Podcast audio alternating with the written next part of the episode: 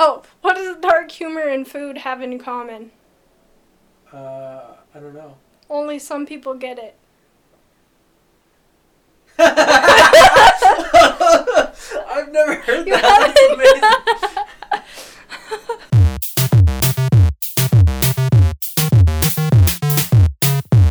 So today we have my brother on the podcast, and we are going to talk about multi-layered communication and parallelism and polygonism and As as we grew up knowing it, dark speech. yeah. Um. So so yeah. So we don't know exactly where it's gonna go, but that's what makes it interesting, right? Um. So I guess for, to first of all, can you sort of explain for people who didn't grow up with us, which is everyone, um, what exactly? John sitting at home listening to this podcast, like, thanks. Wait a a guys. minute. um. Basically, just like what what we mean when we say everything that we did as kids was dark speech. Okay, well, so for those of you who don't know, I don't know how much you've gotten into this on your podcast, but we were homeschooled and we didn't have a lot of friends our age. So there's three of us. Um, I'm the oldest, I have a younger brother, and Emily's the youngest of the three siblings. And so we all mostly hung out with each other. And so our social network was just the three of us. And so we developed a shorthand the way you do with people you spend time with. And- Inside jokes. and yeah, we we have a lot of inside jokes. We have a lot of um, things that are, re- you know, if we reference something, the other person immediately knows what we're talking about without having to go through this long, you know, Well, explanation. and the other part of are. that is that we just ha- all have the same reference bank because we Yeah. watched all the same stuff. Yeah, so because we have a lot of the same shared experiences and have kind of grown up developing our communication together, we have a lot of things that we immediately can share and assume when we talk with each other that that other people don't always understand when we get together. And so Yeah. a frequent thing is we'll get together in a group setting like we'll have a you know a bunch of friends over for a, an evening or something and people who don't know us well will always comment you guys are like so like you'll talk about something we don't know what you're talking about Well, even people that do know us, like our mom, for example. But no, we call it the conglomerate mind because Yeah. it's not only a matter of um, having the same knowledge base that we're coming from, but we know each other well enough to know as soon as someone says something where the other people are going to go with it. So we can kind of project. You know how, well, uh, something that we're going to talk about too is the formula of comedy and how jokes are set up. And if you know sort of those formulas, you know where something is going to go. And we have just basically all communication down. we've just basically lived a joke our Yeah, whole life. basically our life is one big joke is the main takeaway here. but anyway, so we we this is something we talk about a lot is the nature of the way comedy a lot of times um is not only saying something on the surface, it's saying something on the sub level. Um, and so I found that in an interesting parallel because that's kind of what I'm trying to do here with this Adventist millennial thing. In in that satire does that a lot. It says one thing and means another thing, kind of. Um, but there's also the parallel of how the Bible is interpreted and has a lot of symbolism and double meanings and deeper meanings and things like that. So we just wanted to kind of explore, I don't know, the conglomerate mind of where that rabbit trail takes us. So, um, can you think of any examples, like from comedy or TV or pop culture, of this sort of layered communication that we're talking about? Well, yeah. So, you know what we're what we're kind of digging into is the idea that when you when you're talking and communicating on this sort of meta level, you're not sharing just the initial idea of what is embedded with the words that you're using. So, if, for instance, if I say something like, um, this table is white, you know, uh, there there's a very clear, concrete meaning in the in that sentence. I'm describing an object, um, and then you have statements that require context for you to understand that in addition to the literal meaning of the words that you're saying also carries a second meaning or sometimes the primary meaning which is something that if you're like us uh, we have asian uh, culture as part of our heritage where uh, our mom is filipino. So there's there's a cultural thing in asian cultures and other cultures where when you're talking about something, you don't address it directly. yes. And so you see this in in uh, people who are passive aggressive in the way they communicate, or people who won't come up front and discuss something. They'll they'll kind of tiptoe around the issue so that they don't embarrass anybody by not directly addressing this. And this is something you see in church culture as well, where you'll you'll talk about something when you really mean something else. And so, for me, at least, this is an area that we like to explore philosophically a lot um, with comedy because when you're talking about meta communication and these kind of multiple layers of meanings, a joke is a good way to break that idea down where you have to have some sort of context or some sort of reference understanding what you're talking about in order to get the second meaning. So often the way a joke is structured is there'll be a little bit of information and then the joke leads to a punchline, which if you just take the words of the punchline, it just means something literal, but then because of your shared understanding of the context of what that joke is implying, there's another meaning.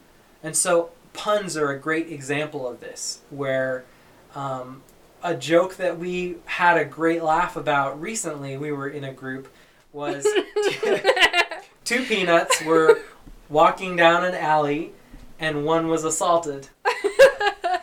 so that joke only works if you have a grasp of the English language and you understand the pun which is being yeah. made of a word. peanut. Uh-huh. Yeah, a peanut being a salted peanut, mm-hmm.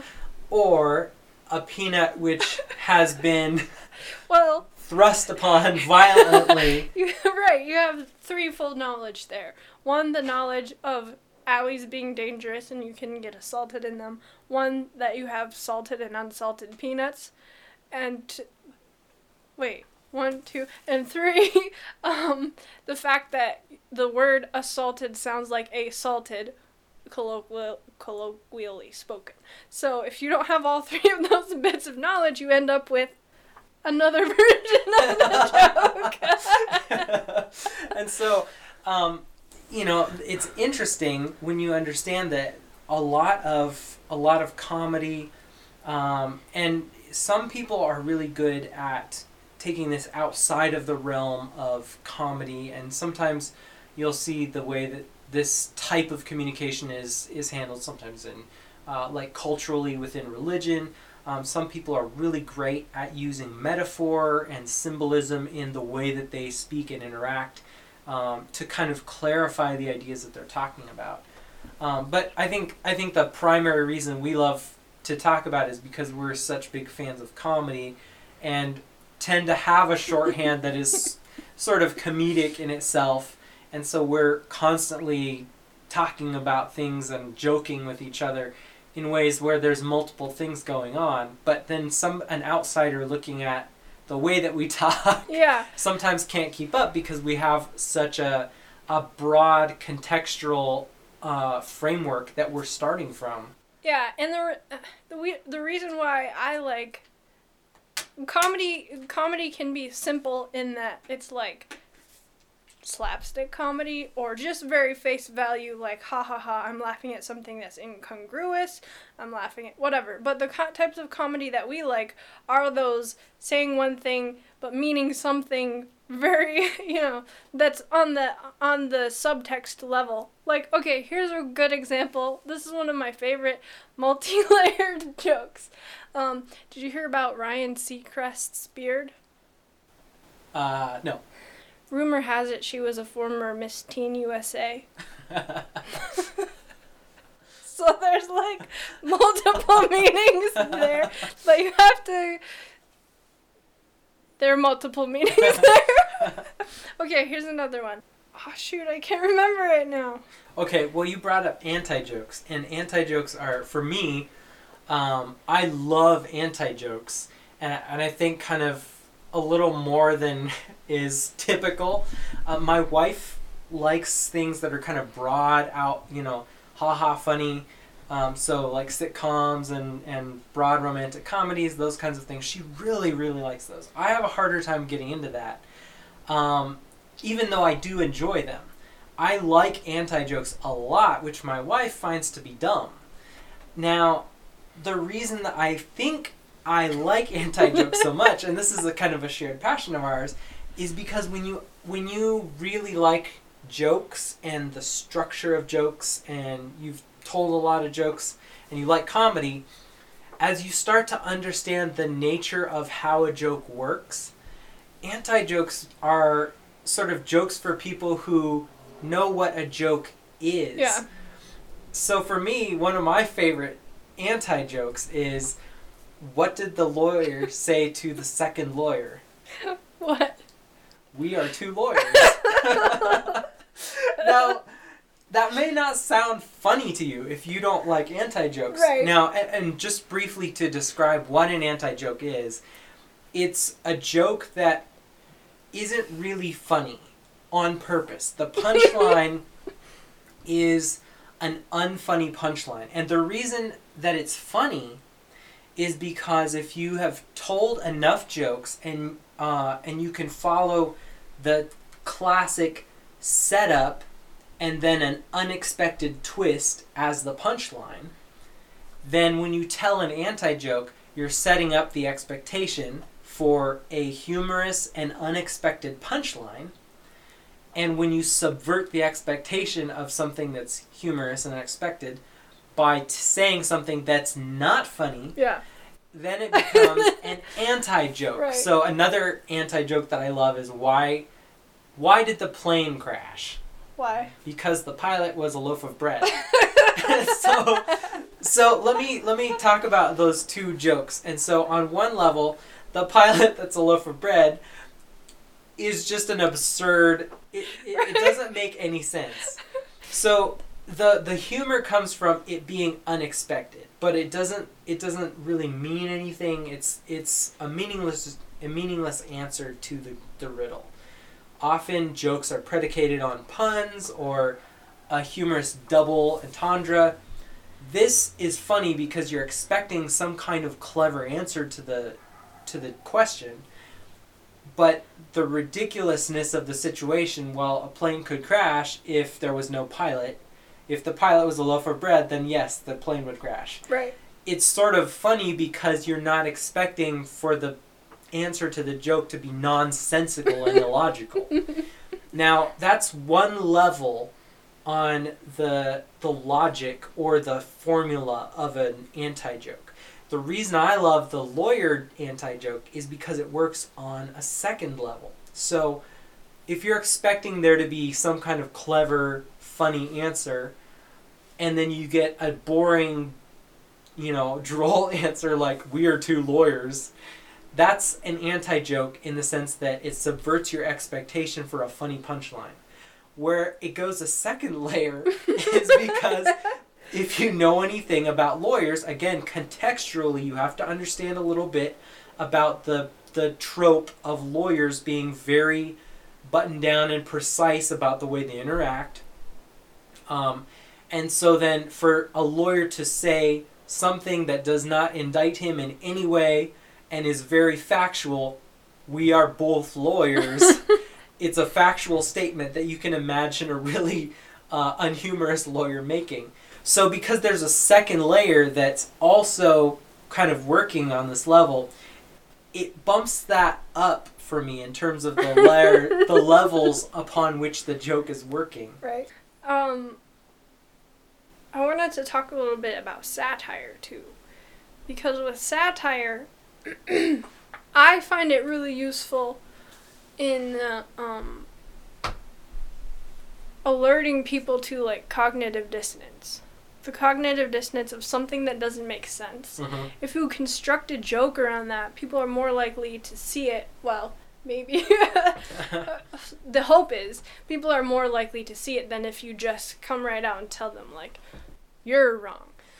In in setting it up, um you're being at least I'm trying to be really intentional about okay, here's what I'm trying to say. Let me construct the joke so that if you want to think about it that hard, you can see the so the thing that I'm trying to reveal through the joke. So like for example, this bit series I did on the 28 fundamental beliefs where where um basically I was trying to give a exact or a caricature of someone who really believes in the fundamental beliefs but is describing them in a way that most people would disagree. Um, to show some of the some of the ways that we sort of distort our either distort what we believe or actually believe uh, um, things that we shouldn't. Um, but i don't know I don't know. Maybe it's something that you guys should let me know how how you received it and just watching it if it was effective in m- making people think like, hmm, do we really believe that? Because that's kind of not a great thing to believe. or, and here's another thing too. you have kind of the quote unquote liberal to conservative spectrum of Adventism. And when I, before I do anything, usually I'll pitch it to a couple of people. Well, if it's a real, quote, liberal Adventist, they'll be like, that's super benign. If it's a more conservative Adventist, they're like, what are you doing? so, like, there's this kind of bifurcated audience, even where I, I don't know who I should be speaking to in the sense that obviously one thing is I don't know. I, I don't know how to separate like Well, and it and sometimes it's it kind of depends on who you're skewering. right. It's like the joke can can kind of make fun of sort of the liberal approach to Adventism or the con- the conservative. I mean, because the conservative uh, stereotype is so concrete, Mm. and we have a really good grasp of that. I mean, that's very easy to parody, and most people have heard that. I mean, very very often it's easier to make fun of concrete um, stereotypes. You know, the uh, conservative um, conservative uh, idea of somebody, whether it's in religion or politics or whatever. Um, that's usually well defined. Yeah. There's, there's hard edges around that concept, and so that's pretty frequently what you'll see lampooned Yeah. uh, because the further you go on the openness spectrum, it becomes harder to define in concrete terms. Sometimes that's harder to uh, make fun of Yeah. and kind of find those logical inconsistencies. But um, you know, like you said, when when you're making fun of you know something that you see as something that doesn't make sense, it depends on who you're doing it to Yeah. and Right. they'll- that will color how they receive the joke. Yeah. And how effective it is. Yeah, exactly. So I don't know. It's a it's a tough thing. I mean, really, I'm trying to speak to people my age who are are or have been at some point sort of disillusioned with with the church and so that tends to usually because we're all familiar with the real strictly conservative side of adventism. Tends to be that but you know i i do feel kind of caught in the middle of the continuum where i see things on all sides that i'm like eh, Yeah, I mean, deserves a little bit of I would agree that that's probably the the odds are the pendulum is going to swing towards the more liberal side because of Adventism's roots in conservatism and very rigid approach to the way rules work, that sort of thing.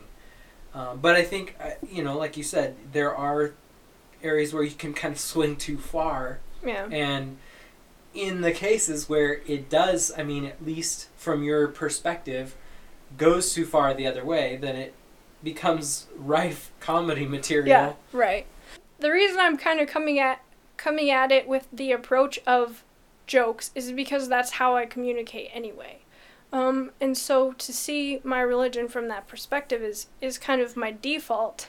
And so we could you and I could talk all day about how to construct jokes, how comedy works, what's the formula, all that kind of stuff. But maybe that's not really interesting for people. But anyway, that's kind of pulling back the curtain of why I'm trying to why I'm taking this angle on it and sort of the mechanics of how I'm trying to do that. So, I don't know. Do you think anybody like gets what you're trying to do with this podcast? I don't know. Let me know, you guys, if, if you are. I know I've gotten some messages from people who uh, say they've been enjoying them, um, but obviously, I don't think most people are are on the wavelength of let me sit down for two hours and de- deconstruct why something is a joke to begin with.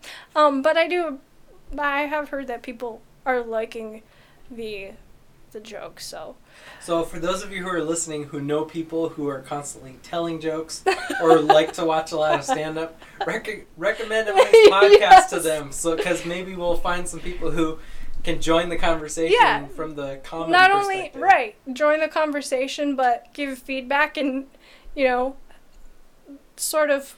I don't know. I think it would be cool if we had like this little Adventist subculture of like of laughing at everything. right, yeah, exactly.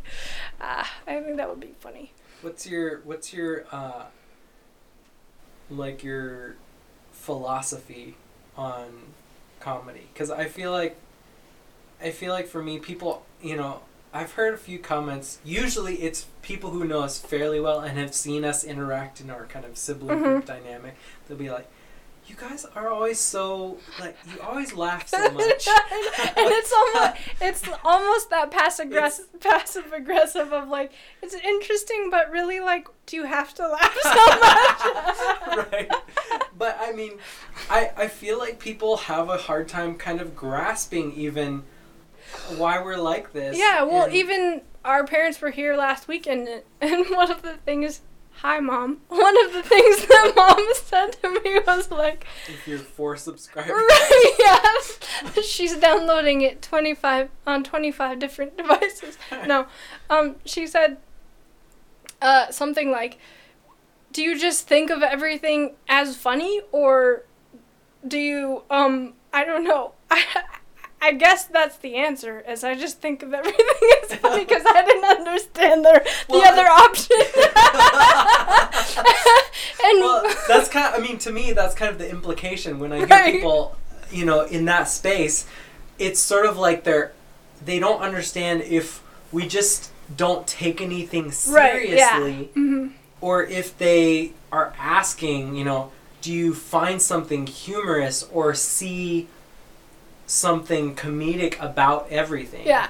And I think, I mean, for most people, because comedy isn't really most people's hobby, um, I think most people kind of assume we're just not that serious of people. Right, and just la- just can't take anything seriously because we're laughing all the time. But I, I think not you that I claim seriousness right. as a badge. Well, and I think going back to what we started out with of that multi-layered communication is we have a lot of serious thoughts, but we approach it in in a way of like communicating things in a humorous way to get at a larger, you know, serious point that you can see too if you're the kind of person that can you know ride on the laughter without getting bent out of shape because that is it is true that some people just um, get exhausted with the amount of laughing that we do. like, can you get serious for a minute? Well, I mean, I, in in my defense, I kind of get exhausted Right, with people yeah. who can't laugh at things. Right. Well, and that's kind of you know the whole point of of like interjecting this Adventist millennial thing into the larger Adventism conversation is because it's such a serious thing all the time, and I'm like, there's a lot to laugh at here. Right. And and I think I mean it's worth clarifying, at least for this podcast, that it's not that we really laugh at everything. We don't find things to make fun of and like that's stupid. It's just we see multi we, we see different perspectives to everything so easily as Yeah. just part of the way that we kind of take things apart that it's hard to not it's hard to not find humor in the way that so much of the way we talk about religion and express ourselves with especially in English which is such an imprecise language. Yeah. I mean, there are so many things where we say one thing and mean another. yeah. And so in those cases, it's hilarious because you're kind of like, you know, it's like you got one foot on one iceberg and one on the other, and you're like slowly being pulled into doing the splits. And Yeah. So, okay. Well. well, thanks for having me on your podcast. Yeah. I Thanks really- for coming on. I really hope that you um, are able to pull some things that ha- will have a broad enough appeal to. I mean, to uh, ultimately, I hope that you'll find some people who this resonates Yeah. with them, and that we can include more people in our conversation of appreciation Yeah. of, and, of and finding the humor in just everything that we appreciate about life. Yeah, and, and this is kind of why why I'm doing this is to put something like this out there, and not that I'm getting a lot of audience demands, but I'm gonna do what's interesting to me, and this is interesting to me. So, and I think maybe if we do a couple of sort of longer form, interesting conversations with people, um, I think that'll be cool. So we'll see. We'll see who else I can get on that would be interesting, and maybe have some longer sort of discussions like this. So I hope you guys enjoyed this special guest edition. Um maybe I'll do more of these if you like it, maybe I won't. If you don't, maybe I don't care what you think. Um but I had fun, we had fun with that. I cut it down from more than an hour cuz we like went off the rails with like describing uh Wile E. Coyote and Roadrunner bits and I don't know. Um but anyway, don't forget to subscribe. Don't forget to follow me on Instagram at SDM Millennial. Don't forget to like the Facebook page and tell your friends about it and watch my Thug Life video of Dan Jackson and have a great weekend. Okay, see you next week.